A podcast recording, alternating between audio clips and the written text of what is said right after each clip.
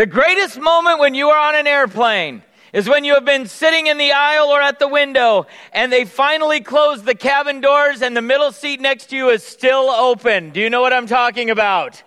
That's the best feeling in the world, right? You don't have to deal with somebody next to you. The worst moment in the world is just that where you're sitting in an aisle or, and, you're, and the people are walking on and you can see it's filling up and you're like, please don't sit next to me. Please don't sit next to me. And I don't know if anyone's ever had that feeling, but uh, that's true. Do you know the unwritten rules of the airplane? Do you know this? If you sit near the window, you are entitled to a wall you can lean up against and you get one armrest. Do you know what I mean? And if you're on the aisle, you get one armrest and some extra leg room out in the aisle, right? But if you're in the center seat, you are entitled to, by law and all that God would give you, both armrests. You are allowed to have both armrests. You know what I mean? Have you ever done this where you're fighting people for the armrest in the middle seat? That's exactly the way that that works. You are entitled to the middle seat armrest. I want to tell you a story about two flights and the middle seat on two flights of an airline. This is a few years ago. My wife and I were uh, headed to a church planting conference in Seattle, Washington. This was when we had just started this new church back up in Elk Grove, and uh, we were flying up there. And I need to tell you before we begin, my wife does not like to fly. Not at all. She's terrified to fly.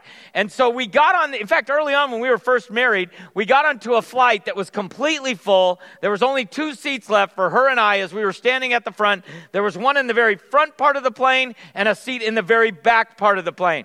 And Nicole says to the flight attendant, she says, Oh, if there's anything you could do so I could sit next to my husband, I'm terrified to fly.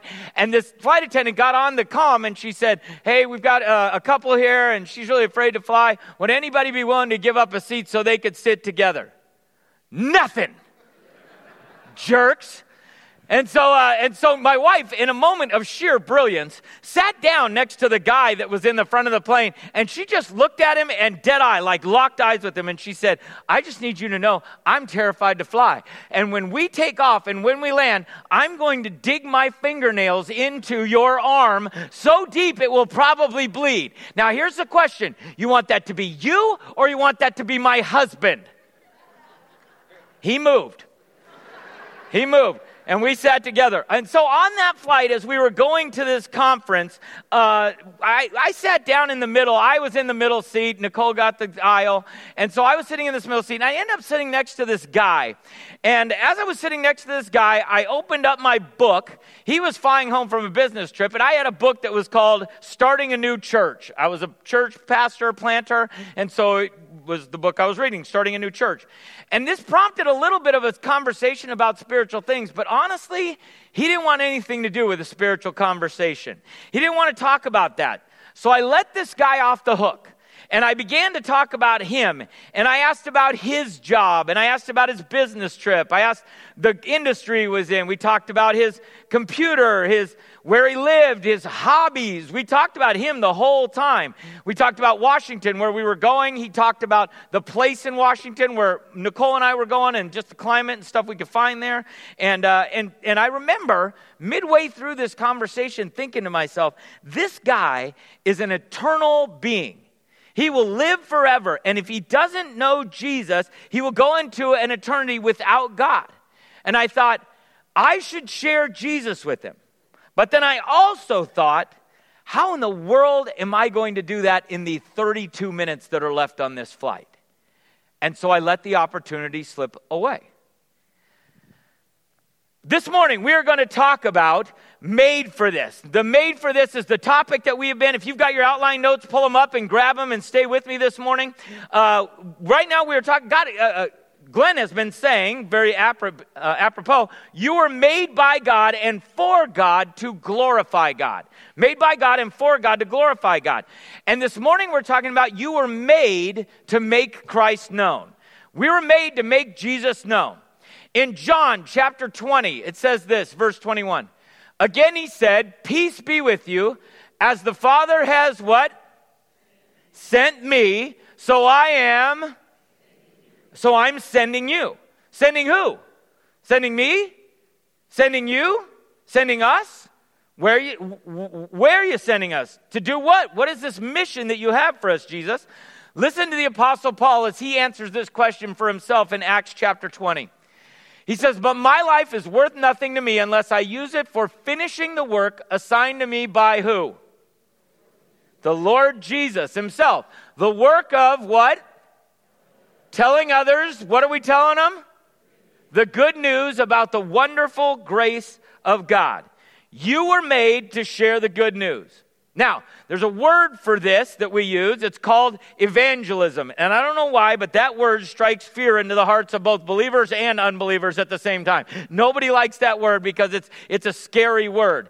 Um, and that's true. I think mostly because when we think evangelist, we think of some guy on TV with big bad hair who's asking for donations all the time. That's not an evangelist. The word evangelist uh, uh, comes from a Greek word, and really the meaning of that word is just good news. That's all it means. I'm here to give you good news. And once you know that God loves you and Jesus died for you, that's good news. And we're supposed to share it with other people and tell other people. So the next question is where am I supposed to share it with those people? Acts 1 8 is sort of our anchor verse today, so I want you to take a look at that. But you will receive power when the Holy Spirit comes upon you. And you will be my what? Witnesses, telling people about me where? Everywhere. Now get this. In where? Jerusalem. Throughout where? In where else? And where? To the ends of the very earth. Now, when Jesus said this, when he was actually saying these words, he was in Jerusalem at the time. He's saying you need to start right here, right around you. The people that are literally standing next to you in your own city, in your own community. In Jerusalem, when you think of Jerusalem, for us, we would think of this is Lodi, Lockeford, Galt, North Stockton, like wherever you live, that's your Jerusalem. We would start in Jerusalem. But then he says in Judea and Samaria. And that's like the country next door eh, geographically. It's close, but it's different racially and even culturally. So Judea and Samaria would be people near us, but that are different than us. Think South Sacramento. They're a little different than we are. Uh, the Bay Area, they're really different than we are uh, Reno, Tahoe, Los Angeles, uh, anything like that. Someplace that's nearby and we kind of understand them, but they're just a little different than us. And then he says, to the very ends of the earth. And that's pretty self explanatory. We are supposed to take this message to every corner of the globe. The ends of the earth includes Mexico, Canada, Argentina, Lithuania, Thailand, Iceland, Greenland, wherever you can imagine, where there are people that need Jesus, we're supposed to take that message to the ends of the earth. So, God has chosen us for that mission. He chose you. He chose you. He chose you. He should have done a better background check on you, but he chose you too. Like he's chosen us. We are the plan to spread the good news. And so that's our job. That's what we were made for. So this mission that we were made for is this. Ready? It's to share the good news with those in your world. That's the fill in the blank. Share the good news with those in your world. There's a story in the Bible. There's this guy and Jesus had healed this man. And after Jesus healed him, he wanted to travel with Jesus and his disciples. I'm joining up. I'm going along with you. I want to be a part of your posse. Listen to Jesus' response to him. He says this in Luke chapter 8. No, go back to who? Go back to your family and tell them everything God has done for you. So he went all through what? The town, proclaiming the great things Jesus had done for him. I want you to circle in your notes there Go back to your family. Go back to your family. You know where your mission starts? It starts with your family. Some of you know exactly what I'm talking about. There is somebody in your family who needs Jesus right now. It may be a child. It may be a, a, an aunt or an uncle. It could be a cousin. It could be somebody that you know you're going to spend a holiday with and they are lost and need Jesus in their life. They need the good news. Go back to your family first. Then circle in your notes all through the town all through the town. The very first place God is calling us to share the, the good news is in our neighborhood, in our town. We start right here. Uh, we talked about this last week when Glenn was talking about loving your neighbor. God planted you in your house, on your street, in Lodi at this time for a very specific reason. He's got people for you to reach on your street, in your school, at your workplace, wherever you're at. He's got people for you to reach there right here. And so he wants to do that. Now, you need to start with the people that you come in contact with every day. There, there's a church in Elk Grove where I served for so many years that had a sign in its parking lot. And this sign was facing out as you left the parking lot. So every day as you drove out of the church parking lot, you saw this sign that said, You are now entering the mission field. That is so true. Every time you drive out of First Baptist parking lot and you decide to hang a left or a right, you're entering the mission field. There are people in our community that don't know God, that need the good news, that are living without hope. And we have hope, and we need to give that hope away. In 1 Peter chapter 3 it says this. Instead, you must worship Christ as Lord of your life. And if someone what? Asks about your hope as a believer, we're always ready to explain it. Are you ready to explain your hope? Are you ready to explain this good news? I know that's overwhelming for some people to share that. Let me give you just a simple thing this morning. You got to share the story, tell the story. And when I say that, I mean you got to tell people what you know. What do you know? What has God done for you? What do you already know how God has touched your life? How can you share that to someone? Well, I want to give you a little strategy here for sharing your faith. It's based on relational evangelism. It's the kind that makes the most sense to me. And I just want to explain it to you so that you can maybe have this as a tool. It's a relational approach to evangelism, and it's called three story evangelism. I'm going to tell you what these three stories are, but I thought I would start with a guy I like to call Lawn Chair Boy. Check this out.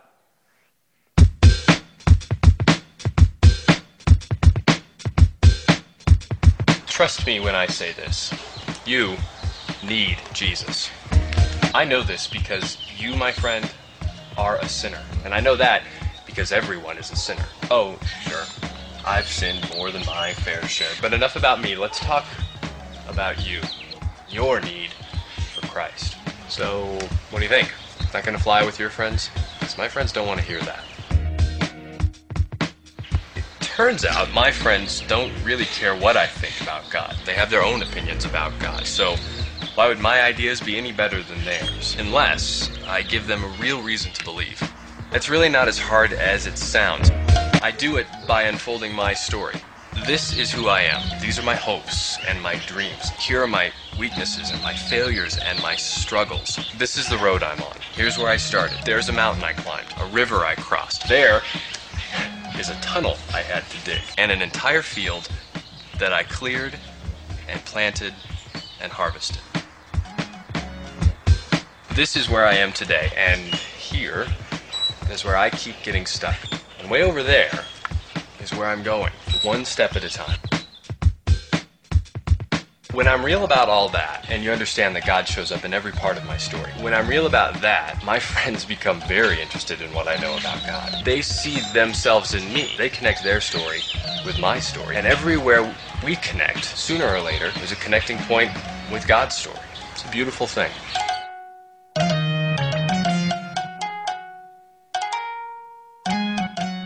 Thanks, lawn chair boy. Let's take a look at this. I want you to understand how this works, this three story evangelism, because there's some people who think this is how you share the gospel. This is how you tell people the good news. You basically go up to them on the street, you tell them three, you hand them a track, give them three spiritual, four spiritual laws, you get them to pray a prayer, and then we move on to the next person. I'm advocating for something different than that. It's called three story evangelism. The first part is your story. Your story is your story, every part of your story, where you grew up, what you do for work, your interests, your hobbies, your likes, your dislikes, your stories, your backstory, all those stories that make up you. That's your story. And then we see when someone else comes into your life, you see their story. Now, their story and your story overlap in some places. Maybe you work together. Maybe you went to the same high school. Maybe you, uh, you just have some part of your life that is overlapping into their life. And that's where your story and their story come together. And then there's God's story. And God's story is a part of your life. And you can see the area where God's story is a part of your story. And, and in their story, this, this illustration breaks down a little bit, but their story, God's story has been a part of their story, whether they want to acknowledge it or not. God has been a part of their life, has been chasing them, has been moving in their life, whether they like it or not. But that sweet spot in the very middle is where you have an opportunity to share with them the good news about who Jesus is. But if you don't ever do the story, you're never going to get there. Listen to 1 Thessalonians chapter 2, verse 8. It says this. It says, We loved you so much that we shared with you not only God's what? Not only God's good news, but our what? Our own lives too. Our own lives too. We share our lives with people. So here's the first part of three story evangelism. Ready? It's this discover their story. You need to discover their story in order to do this. Here's what I'm going to ask you to do. This is a little weird, a little outside the box, but we'll do it. Turn to the person next to you someone hopefully you didn't come with. If you need to move around a little bit, go ahead. Find somebody that you don't know that well and sh- talk about this with them. Who is their best friend? How did you meet your best friend? Why are you best friends? What do you love about your best friend? Go ahead right now, find somebody and talk to them about their best friend. Find somebody you didn't come with. I'll wait.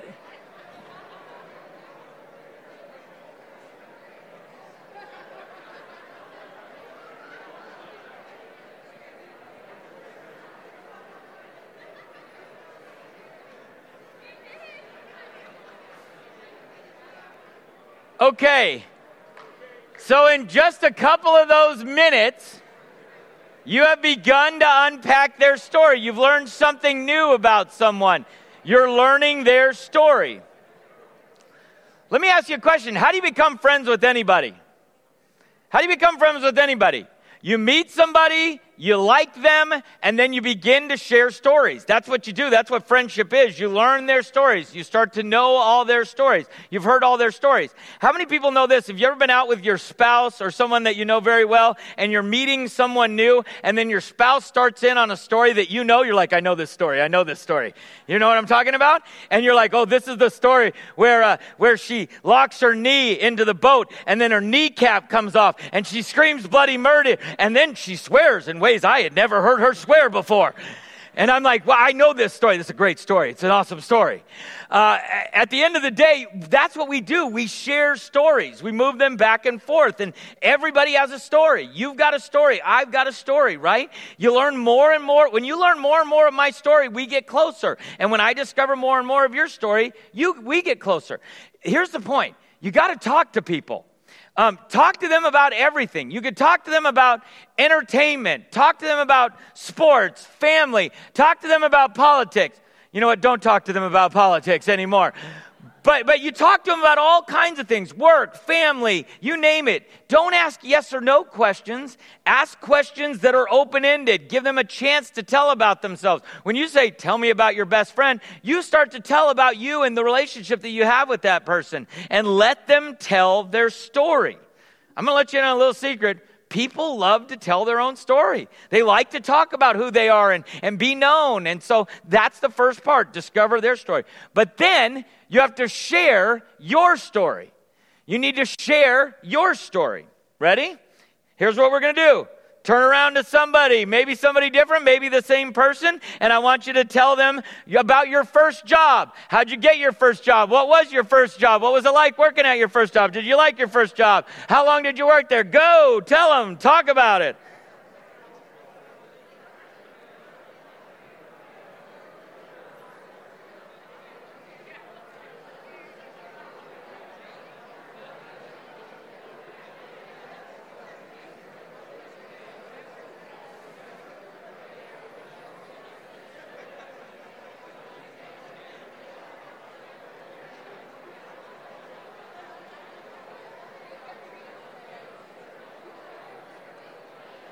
All right.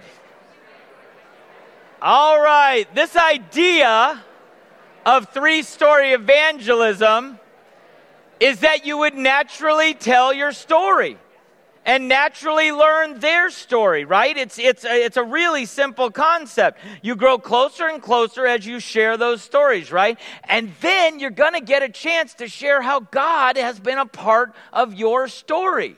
And you can invite your friend to understand that relationship in God's story. See, God's story has always been a part of their story, whether they know it or not. But you need to know their story first. Let me give you an example. just out of high school, I was a waiter at a little restaurant called Baker Square. Anybody else been to Baker Square, a little pie shop place? I was a waiter there at Baker Square for several years coming out of high school. And uh, every Sunday night, there was a back room at Baker Square where uh, an entire group would come and fill up that back room, usually 30 to 40 people. They were from a singles group at a local church uh, in the area where the restaurant was. And they would come in there and they would stay and talk to each other for several hours. They'd get coffee and pie and they would hop from table to table and they'd be having conversations. And I, every Sunday night, nobody wanted that back room. Every Sunday night, I had to take the back room and I would serve these people. And after serving them for a couple couple of hours, they would all get up and trickle out. And I knew exactly what was coming next. I knew exactly what would happen as I go around and I would clear their tables and I would take off their coffee cups and their pie plates. At every table, I would find a couple of quarters and an evangelistic tract. No, people, you should be outraged right now. I was, it was the worst thing ever. Every Sunday night, I'd end up with quarters in my pocket and an evangelistic tract. Here's the worst part about that. Are you ready? It's because I was already a believer. I had been, I'd grown up in church. I was actively involved in my church. I was a student leader at Youth for Christ while I was growing up, and they left a couple of quarters and a track. By the way, if you're going to leave a tip with a track, do, do me a favor. Leave a huge tip. Leave a hundred dollar bill in the track. I guarantee you they're reading the track when they get a hundred dollar bill, okay?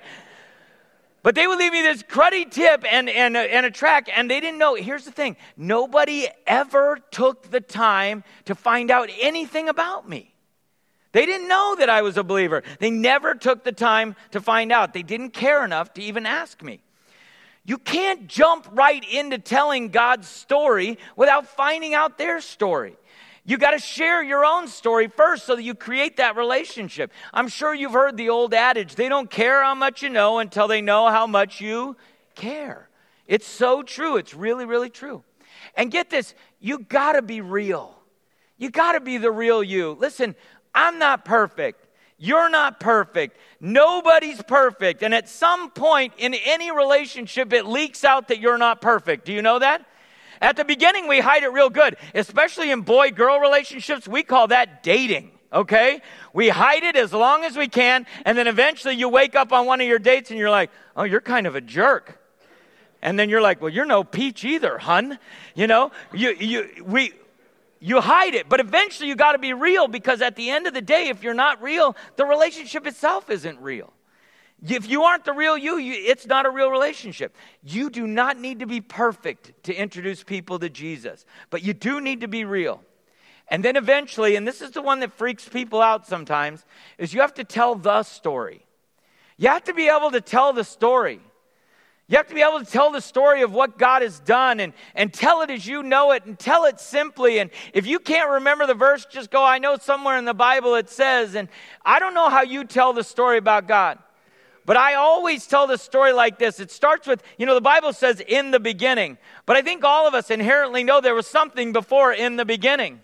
Like, like what happened in the beginning? Like, there's this story that's going on in the world. There's my story and your story, but the story of the world God, something had to create the world, and, and God created the world, he existed before the world. We sort of instinctually know that the world existed before us. My story started in 1969. It's probably going to end, and the world was going before me, and it'll probably keep going after me. Well, God has been there since before me, and, and before our parents, and before time itself, and we see it all around us.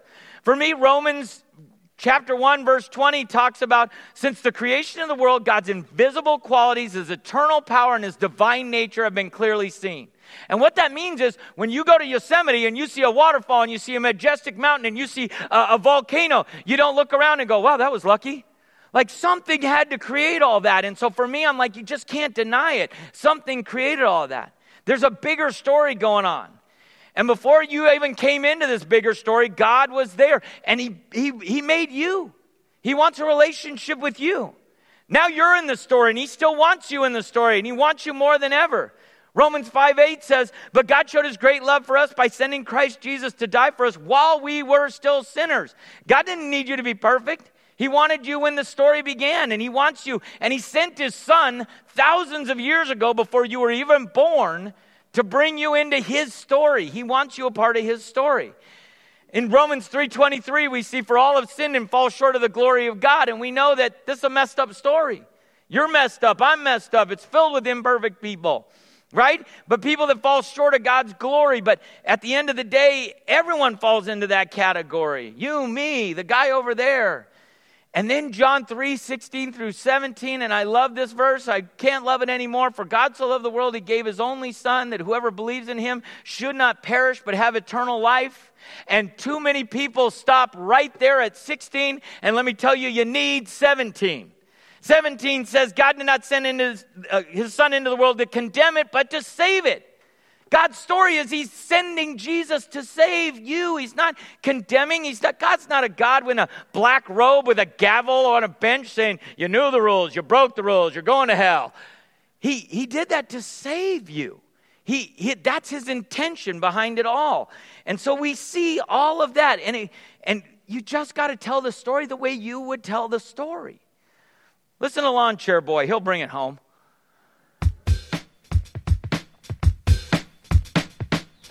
Okay, here's the schedule. From 9.05 to 9.25, I'll uncover my story.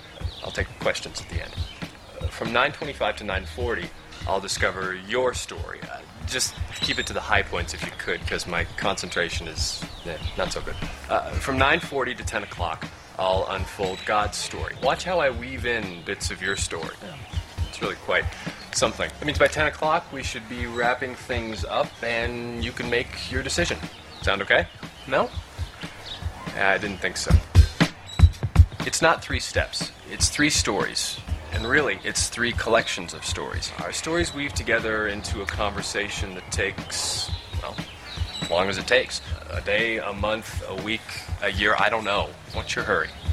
If I turn that into a performance, I become a character and I can't be myself. Equally bad, I turn my friend into a character. It becomes uh, my story, starring me as the Christian featuring you as the non Christian. Jesus didn't die for any characters. I'm not trying to act like a Christian. I'm trying to be my friend's true friend, whatever it takes, for as long as God gives us. So we're here to share our story, but in a way that is relational and isn't on a time and it's not a step by step process. It could take a long time, but God has us in this opportunity to share our story with other people. Now, I want to go back to something that we were talking about in Acts 1 8 because where are you going to share that story? I want you to dare to reach beyond your world. Dare to reach beyond your world. In 1 Corinthians 9, it says this It says, I, When I am with those who are weak, I share their weakness for I want to bring the weak to Christ. Yes, I try to find what? Common ground with who? Everyone, doing everything I can to save some. In other words, I don't just hang out with people that are like me.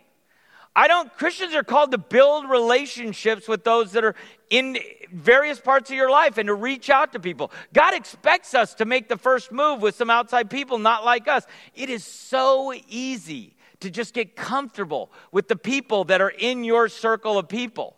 Now, I know what some of you are thinking. You're thinking, but Steve, I don't like new people. I just don't like them. Well, I would say y- you got to try them out anyway. You may not know, maybe you do like them. Try something different. Play pickleball right? Uh, take a class, do a yoga class, or go golfing with some people that you don't know. Join a quilting circle or, or a car club or something. Take out, here's the thing when you go to Starbucks, the next time you go to Starbucks and you sit down, take out the earbuds and talk to the people that are next to you. You'll find they're nice people, they're lovely people. They drink the same coffee as you. Just enjoy getting to know some new people and sharing their story. You don't even have to have an agenda for it, just get to know those people because God loves those people so much that He sent you into their world. He wants you to get to know them and to share your story and, and learn their story. And He's waiting for you to meet them. You know, 2 Peter 3 9 says it this way The Lord isn't really being slow about His promise, as some people think. No, He is being what? Patient for your sake. He does not want, and who? anyone to be destroyed, but he wants who? Everyone to repent. God is literally waiting for us to meet these people and share our stories and begin to unfold his story. And then last, I want you to get this at Acts 1 8. Don't forget about the whole world. Don't forget about the whole world. In Mark chapter 16, verse 15, it says this, and he told them, Go into where? All, say it like you mean it, people. Go into where? All the world and preach the good news to who? Everyone. Now, is Jesus talking to pastors here? Is he talking to missionaries? No, he's talking to all of us. He's talking to believers. Any follower of Christ. Jesus said, I will follow me and I'll make you fishers of men. If you're not fishing, you're not following. And so you've got to do that. And that used to be, can I tell you, going into all the world used to be super hard. It used to be very difficult. It required, great sacrifice. Do you want to know that before this sermon is over, before the last song is done, if I wanted to, I could pull out my phone and book a flight to almost anywhere in the world? I could have it done in just a minute. And God is calling us to go all over the world. And one of the things that I have, have I don't like COVID at all, but one of the things that has been really a loss during COVID is this ability to travel and to go to places. I need to go on a short term mission trip about every two years because I need to reset my clock. If not, I start to think that America is the way the rest of the world lives, and they don't live the way we live. Well, I need to go there so I can reset my heart onto what's important. And what is important is not the latest iPhone. I need to go there and understand what God is doing amongst those people. And so I love the opportunity to go on short term mission trips. And one of the things that I am most excited about coming out of COVID is sending teams back out to the mission field.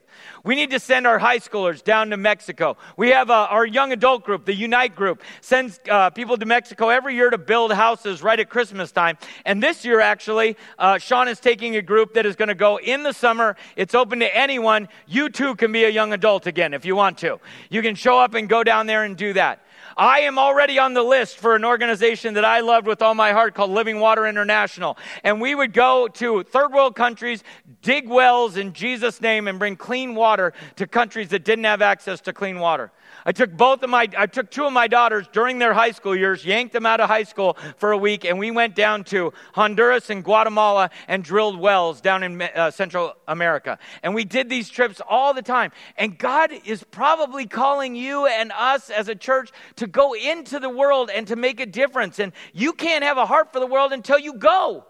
You got to go and see those things. And we want to send groups all over the place. Uh, we want to send a group down to work with Juan in San Nicolas, Mexico. We've got all these opportunities to travel. And my dream is that someday, when you plan your vacation, you'll plan it around the opportunity to go to someplace in the world and make a difference and tell them the good news. Travel to spread the gospel. Listen to Psalm 67 2. It says this May your ways be known where? Throughout the earth. May your saving power among people where? Everywhere. Which leads me to so what, Steve? What do we do about that? Well, here's my only so what for you. You got to talk about Jesus. You got to talk about Jesus. Here's the thing the person of Jesus Christ. People have really strong opinions about religion. People have super strong opinions about the church and even Christians. But can I tell you something? Most people still love Jesus. They like Jesus as a person. Jesus as a person, his teachings were revolutionary. The, Jesus as a person was kind and compassionate to the outcast and to the sinner and to the lost person. There's something about Jesus. There's something about the name of Jesus. You have to bring up the name of Jesus. This last week, um, I went to a funeral for the fallen firefighter captain in Stockton Fire, Max Fortuna. Uh, I, got, I, I had the honor of sitting at that funeral as a fire chaplain along with fired personnel from all over the state, and there were agencies represented all over the state. First responders and firefighters and, and all kinds were sitting there and they were listening. And our own Ken Johnson uh, was asked to MC the funeral and to deliver the eulogy. And Ken told the story of Max's faith, of his family, and of his fire family, and how that mattered to him. And I'm not kidding you. I cannot count they must have said the name. The name of Jesus Christ must have been mentioned a hundred times at this funeral. He had a, such a strong faith in Jesus.